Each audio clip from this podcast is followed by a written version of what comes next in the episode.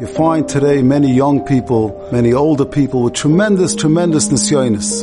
And we know the Abishta only gives a person nisyonis that a person can be oimid bin. How do people today, we look at ourselves as simple people, how can we live with such great nisyonis?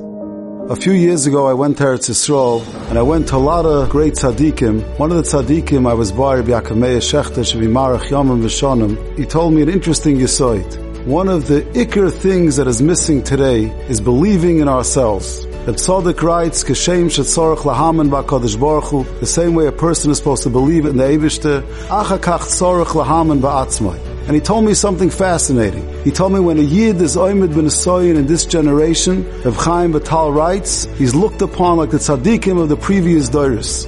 I was once talking to the Square Rebbe, and he added, doesn't just mean a blank check with like the tzaddikim of the previous generations. In that moment, in that second when a yid has an asoyin, and a yid has the power to overcome the asoyin, in that second, a yid is like the tzaddikim of the previous generations.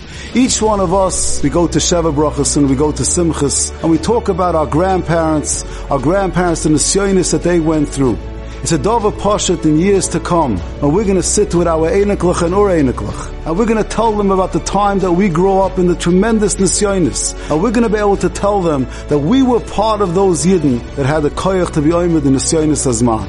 The Ebesha should us, we should be zoicha to be maimin ba'atzmeinu, and believe we have moments of greatness, moments that were considered were a hemshech of the previous doiris. We should be zoicha to believe in ourselves and overcome all our challenges.